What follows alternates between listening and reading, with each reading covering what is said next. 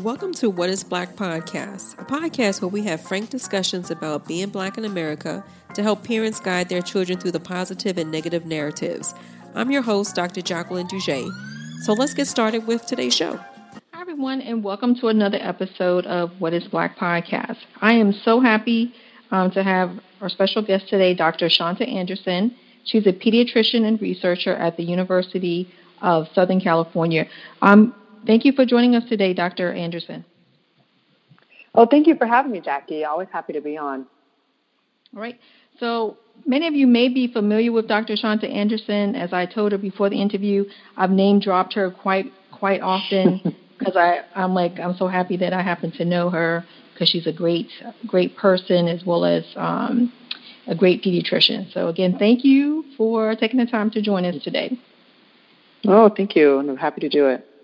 So today's episode, I wanted to focus a little bit on the health effects of racial discrimination. Um, I've done a couple of couple of other episodes that talk about racial stress. We talked about racial socialization a little bit, the talk, um, and some other topics related to, to parenting. But I thought this was a really important important um, topic, and I know that you're, I think of you as an expert in this field. So. Before we get started, I was wondering, I don't know if you wanted to share a little bit more information, if I if I was too brief, you know, um, about who you are and what you do. Sure. I'm happy to, to give a little bit more background. So, as mentioned, I'm Shanta Anderson. I'm a, a pediatrician. I do general pediatrics out of the Children's Hospital of Los Angeles here in L A, and I'm also affiliated with the University of Southern California Keck School of Medicine. I'm an assistant professor there. My area of research really focuses around um, race, what it means to kids, um, both uh, racial discrimination, how that might impact their health and well-being, and also something called racial socialization. So that is the process by which children learn about race and what it means in the world. And it turns out that that also impacts their health outcomes as well. And I'm particularly interested in racial socialization because that's something that's in our hands as um, people who care for children, whether you're pediatricians, healthcare providers, you know, teachers, childcare providers, parents, just uh, all of us who come into contact with children from day to day. Our interactions around racial socialization are things that we are totally in charge of, and so we can help, you know, kids to have more resilience or have a you know, better response to the world around them as it relates to race. Right. I think I think most of us, you know, we know that racial discrimination, racism is not good for anybody, kids or adults. But as you said, your you know your research on um, race and racial socialization. Can you tell us if there are, if there are more effects to racial discrimination than just you know it's not good for us? Sure, I can um, talk a little bit more about that. I mean, many studies have looked at the connection between racial discrimination, and health. And uh, some of them have focused on children. I would say probably more of them on adults. But even the ones that focus on children find that you know, racial discrimination is bad for your health, which we all suspected. But the studies go into further detail. The majority of these studies, and so there's over one hundred of them, focus on mental health outcomes. So they look at things like depression and anxiety. And both of those are, you know, worsened or increased when a child is exposed to racial discrimination, as you might expect. And um, in addition, you know, more positive mental health um, aspects like self-esteem and resilience are actually decreased when children are exposed to things like racial discrimination. Another area that I hear about from parents a lot, being a pediatrician outpatient clinic, is behavior, which uh, matters a lot for people who are dealing with children of various ages. And behavior is another area that's impacted greatly by uh, racial discrimination. It can really impact kids in a way that causes them to act out more or causes them to close out more and be less outgoing. So I would say probably mostly the areas of, of mental health, um, and behavior impacted greatly for children uh, as it relates to you know, racial discrimination and their health. Very, very few studies have looked at physical health outcomes, so there's not a lot that we can say there. Other few studies that have been done, some of them have been inconclusive. Some of them have said that there are some physical health symptoms, but we suspect that you know when children are more anxious or more depressed or, you know, acting out or withdrawn, that that is ultimately not going to have a positive effect for their physical health as well. As you can imagine that if you really get into serious problems with your your mental health and your behavior, the older you are and the more you are to get access to some things that could be harmful, you know, you might choose to self-medicate yourself with substances or alcohol, or be more risky in your health behaviors, or perhaps having more sexual partners or unsafe sexual practices.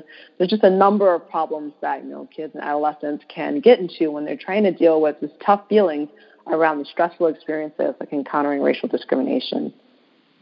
Now that's a th- I mean that's a thing that that I find like so fascinating. I mean, not that not that it should be should be so so shocking, right? That if you if you're dealing with, you know, constant Um, negative images of yourself, or not hearing affirming, you know, affirming messages, that that's gonna that's gonna that's going to affect you. But I think the fact that it does cause, or there's an association with, you know, maybe depression or anxiety or behavior, I like I find that so, you know, so interesting, right? Because I think for maybe for a lot of parents, maybe for they might be thinking that, okay, well, you know, could this be an could this be what's causing some of the issues with my kids? So I'm just wondering, like, as a mm-hmm. as a pedi- as a pediatrician, or, you know, as we're pediatricians, how do you help families sort of like tease that out? Well, like, it's it's very difficult uh, because, you know, children they're they're dealing with a, a number of experiences, and you know, some of those could be related to their racial ethnic background. Some of those could be related to the kind of clothes that they're wearing or the friends that they hang out with. So it can be difficult. I think it is the primarily the work of parenting to constantly be trying to solve the mystery of what it is that's really, you know, bothering your child at this point. And I think oh, the best way to do that is just to have open lines of communication. So just from early in your child's life, just to always, you know, make them feel welcome to explain what it is that they're feeling, whether it's at the dinner table and we're talking about, you know, what happened today. It's also good to talk about how do you feel about what happened today, just to um to have a situation where if something does happen to them along the lines of racial discrimination, be more likely to share it with you, because, you know, first thing is disclosing it. If you don't know about it, then there's there's not really much that you can do. I mean, if you are a parent, you suspect that, you know, something may have happened just by, you know, some clues or hints, or the way that your child's acting, you know, a little different, you can ask them about it. In the, the clinical setting, you know, we have some situations in which it would be appropriate for us to ask more probing questions. And so, for instance, in pediatrics, we are, you know, really have our, our alerts up around things like bullying. So a lot of children experience bullying, and for many characteristics that they have. And so race, ethnicity, the color of your skin, your cultural background, all these things I think that can kids can be targeted for. And so if you do find that there's, you know, a child in your practice or in your classroom or in your family that's being bullied, that's an opportunity to, to ask them more about it and try to find out, you know, what it is they're being bullied about, and see if you can kind of help them navigate that better, especially if it's something that's really racially and, um, you know, discriminatorily motivated, something that you could help them to make their way through. Besides bullying, we also talk a lot about screen time and the, the clinics with our parents. And I think it's important to know what your children are watching, and uh, if you can, to, to be a part of that, to help them filter what's going on, because they will see a lot of images, as you mentioned before. Sometimes you just might see yourself not portrayed in a good light, or your, you know, someone from your racial ethnic background not portrayed in a good way, and to help parents to understand those things, to demystify some of the stereotypes they see, so that they don't begin to internalize it as, you know, what they really are, the way that everyone in the world might perceive of them. So I think those are a couple of areas that I usually tell people to look out for, maybe entryways to start a conversation and find out more what's going on with their child who might be troubled around them, bullying and screen time, those kinds of things. So how do how early do you think kids will even be aware of racial discrimination? So that's a good question that I often would be asked. I spent some time some years ago talking to groups of parents of very young children to try to find out uh, how they help their kids deal with issues like racial discrimination, racial identity, those kinds of things. And the question that would come up often was, well, like, how, you know, is this really relevant for my, my young child? For by young child, we meant like four years old or younger. And so, you know, parents would discuss together if this was something that was really relevant. And before long, you know, someone in the group, a few people in the group would have, you know, stories where they could relate how their child was young and how they had an experience where they were treated differently because of their racial and ethnic background. So it's something that's relevant even for the, the youngest children. Now, when are the children themselves able to perceive it? I think it's something that is going to be on a case-by-case basis, because, you know, every situation can be different for every child they're involved in, and then that particular child's ability to kind of take in the different aspects of it, um, it can be different from child to child. So when they understand that it's really discrimination, it's hard to say. We do have some research that um, speaks to uh, when children do begin to demonstrate racial bias.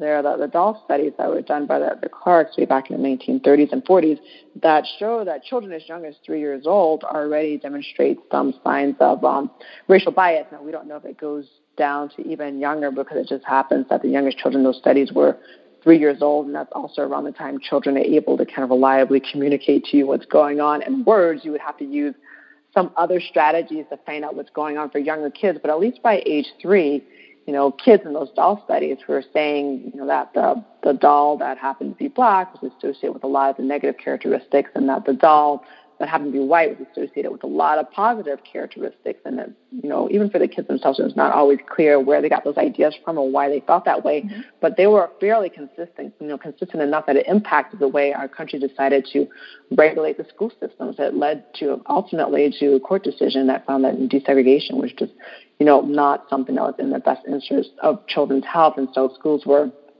desegregated as a result.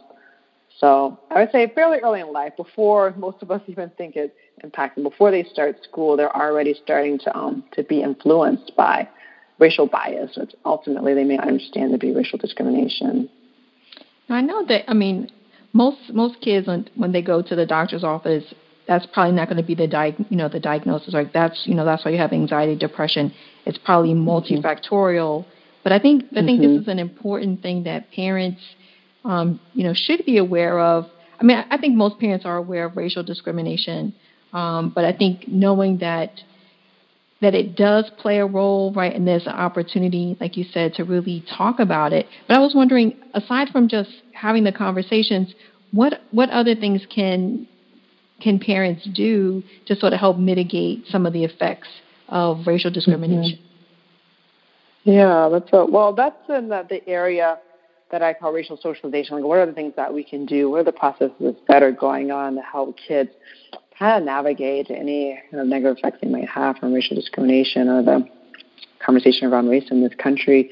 And uh, one of the ones that I really like is called cultural pride reinforcement. It is the most studied in the racial socialization strategy that's out there in the, the literature. And it is just what it sounds like it is, you know, helping a child to have more pride in their cultural background. And in this instance, we know that race and ethnicity and culture, they are all different, but um, those are all things that um, overlap in ways that are helpful for us. So helping a child to feel good about their particular racial or ethnic or cultural background has been tied to really great outcomes for them as far as those same mental health and behavioral outcomes that we were concerned about when we talked about racial discrimination. Having more cultural pride actually helps boost all those areas in a positive direction. So there are many things that parents can do, you know, depending on the age of the child, what's appropriate. But even from the youngest ages, parents can share books and other, you know, media with children that um, represents like, other kids who look like them in a, a positive light, that helps them to feel good about um, aspects of their culture, even starting very concrete things for the youngest kids, just like the color of the skin or the texture of the hair, and just giving it a, a positive twist as opposed to maybe the, the negative, you know, connotations that they might get from other places. So, you know, books and media is always a good place. The activities, whether there's cultural parades or there's museums that are culturally relevant, or there's interactions with um, you know, other children, even outside of their own cultural background, helps with cultural pride for other children too. So I've you know talked to lots of parents about these things. That it's not only about uh, helping your, your own child to have more cultural pride, but helping to, to reinforce that in other kids around you who might be from a different background, because that helps all the kids to have an appreciation for diversity and the richness that is there. So, you know, first I would say parents can just work by helping kids to um, acknowledge, appreciate, and understand their own cultural background and that of the people um, around them. And then the, the second thing that I, I usually talk about is another strategy of racial socialization that's called preparation for bias. So this one is what I call the, the good news, bad news conversation. And it's usually better put for older kids who've already experienced some kind of discrimination. So it's more uh, relevant for them and appropriate, instead of bringing up something scary to someone who never you know, experienced it before. Perhaps um, talking to an older child who's already found themselves in a situation where it's relevant. But preparation for bias is letting them know, hey, there's a chance, you know, the bad news, you could be treated poorly because of your racial ethnic background. But the good news is that there are some things that you can do about it. And so one of those things is often while talking to your parent about what's going on, talking to, you know, other adults or leaders around you about what's going on so they can help connect you to the right resources, understanding your rights, those kinds of things, just um, giving them some, some fallbacks on what they can do. Some other coping mechanisms that have been described in the literature before, the spiritual and religious coping is a, a common one, depending on the family's faith background. That can be something that um, families use to help their the kids to have uh, more of just a sense of um, calm and confidence around these, these different aspects of their lives. Um, there's also one called extended uh, kinship caring, which is just relying on the extended family to help um, kids to navigate these issues where, you know, everyone understands what their child is up against and everyone's kind of in it together to support them through it. So preparation for bias is, you know, as I said, is more helpful for the, the older kids and for kids who may have um, experienced like um, discrimination before. The, the last one um, that hasn't been studied quite as much, but it's been fairly consistent, is called promotion of mistrust. And that's the one where it's just the bad news, bad news. So, you know, you might be treated poorly by other people, so just don't trust them. You know, people from certain groups, don't trust them. And that message doesn't really help children. That just, you know, causes them to have, you know, more mental health problems or more behavioral health problems, and it doesn't really give them any tools or coping skills for dealing with the bad news. So when I talk to parents about what they can do as far as I'm helping children to deal with racial discrimination, I like to promote the cultural pride reinforcement piece, you know, speak to the preparation for bias piece for the right age group, the older kids who seem like they're mature and ready enough to be able to handle that information, and then staying away from things like promotion of mistrust, which nobody in, in my focus groups comes out. They, nobody really says that they do that, but I think, um, you know, subconsciously people do it kind of without thinking about it. They, they say things and do things that would let kids think that they, they're not able to trust certain people in the world. And that doesn't make kids feel good about the world that they're in. So just to raise parents' awareness that if they're doing that, even without thinking about it, it's good not to do it. Oh, I think, I mean, I think these are great, um, great strategies. And I think, I think what's nice um, about about your research and and talking with you as a pediatrician, I mean, we've, we've talked before, is the fact that I think you kind of like really give practical advice. And it's not like mm-hmm. so intangible for parents to do, so mm-hmm. which I think it, which I think is great. Yeah, we've really been working on that. Part of what I'm doing is working with um, the American Academy of Pediatrics Task Force to address bias and discrimination, and we're working hard over this past year or so and going forward to come up with even more practical strategies and resources for both providers in the clinical setting and for families at home that they can use to help their kids navigate these issues, because it's really a two-pronged approach. So there are some things that you can do on an individual level when you're working with a patient, you're working with a particular child, but the problem ultimately is a systemic problem when it comes to the way our society engages people around, you know, attributes such as race and ethnicity. So we want to come at it from a systems approach as well, and being within the healthcare system. And uh, being advocates of children in pediatrics, we're really interested in um, making sure that our, our system is on the right side of this, that we're really equipping people with uh, practical you know, tips and strategies and resources that they need for children to achieve optimal health for us to be aware of any ways that we might be contributing to, to bias, you know, be it in the encounters or in the, any healthcare that we deliver, so that we can um, change our own behaviors. And I think the other the other piece that always kind of sort of resonates with me in having other conversations with other um, child health experts in this in this area, racial discrimination, racism, racial trauma, is I think that some of the the tips and strategies that we're discussing are sort of like, for me, I really think that like they're bread and butter, and they they sort of um, you can kind of like, you know, substitute a different you know different thing before. The, the, the guidance, right? Because a lot of what I'm hearing is what's important is that you kind of really have to talk about it and have a conversation, and that's what I'm hearing over and over again. And I think for me, that's that's sort of why I wanted to do this podcast. Is that mm-hmm. I mean, I think I think we talk about race, right? I mean, in your individual families, but I think until we get to a point where we're like, you know what, naming it and saying like, you know what, mm-hmm. and really kind of deconstructing it, and then it. Kind of maybe hopefully over time we'll take the sting out of it, and we kind of learn, like you mm-hmm. said, some of these coping mechanisms, either as a as a parent, mm-hmm. first as a parent, and then helping our kids deal with it, because it's like it's so much, it's so heavy, right? You know, to to be a person of color or, or, or anyone, right? I think anyone who has who can be stigmatized, right? But you know, we're we're focusing mm-hmm. on race today, and especially being being Black or African American. I think it's like I think we the more we talk about it. And find ways, like you say, to um, to encourage parents and make it make it so that it's not so heavy, or make it so that it's not so taboo. Um, mm-hmm. Yeah, no, you reminded me of that. A common strategy that families employ around racial socialization is silence about race, and that particular strategy doesn't have quite as much you know research behind it. So I usually don't talk about it in depth. But of the um, you know studies that I've seen, silence about race it usually is not tied to any particular positive, you know, boost and, and help for for kids. And I think that the message that kids get when there is just silence around race and people are not talking about it is that it's just too taboo to even talk about it.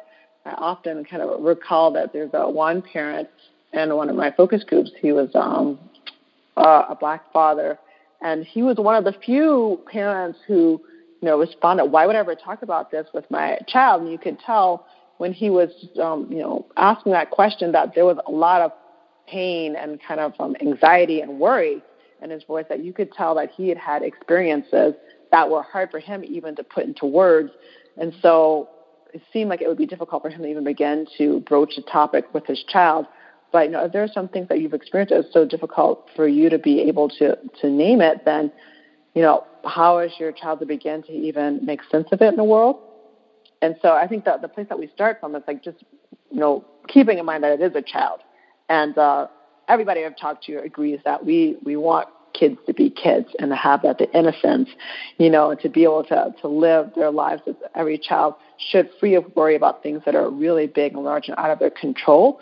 But we also want them to be equipped for things, right? So I think there's a way that we can present them with the information in a way that's not overwhelming, by starting with positive messages about like what's good about their background and what is wonderful about having so many different people and different, you know, traditions and foods and music that they bring. I think that's a wonderful way to just start the conversation with children and help them to appreciate, you know, everything that's out there without making it something that's so taboo that we can't even talk about it, because kids get that message as well, that, you know, race can be something that's so big and so scary and so awful that we don't even, we don't even want to say the word race or racism because it's too much. I agree with you, just as being able to have a dialogue, especially, you know, a public dialogue and across different, you know, racial and ethnic backgrounds about race, what it means, how it divides us, how we can begin to, to come back together is the, the first stepping stone to being able to to help kids who are ultimately affected by racial discrimination. Thank you so much, um, Doctor Anderson. I think this has been a great conversation. And again, to me, it's, it continues to affirm um, all the great work that you're doing. That, um, I mean, it's, I mean, again, it's a difficult conversation, but again, like, like you were saying, or our discussion, I think the fact that, you know, let's put it out there. There are, I mean, there, there. I mean, of course, it's bad. Racial discrimination is not positive at all. But despite that, mm-hmm. there are ways that we can help our kids, help ourselves, mm-hmm. um, to make them, to affirm them, and to to help them be better and hopefully mm-hmm. overcome some of these these um, the effects of um, counter the effects of racial discrimination.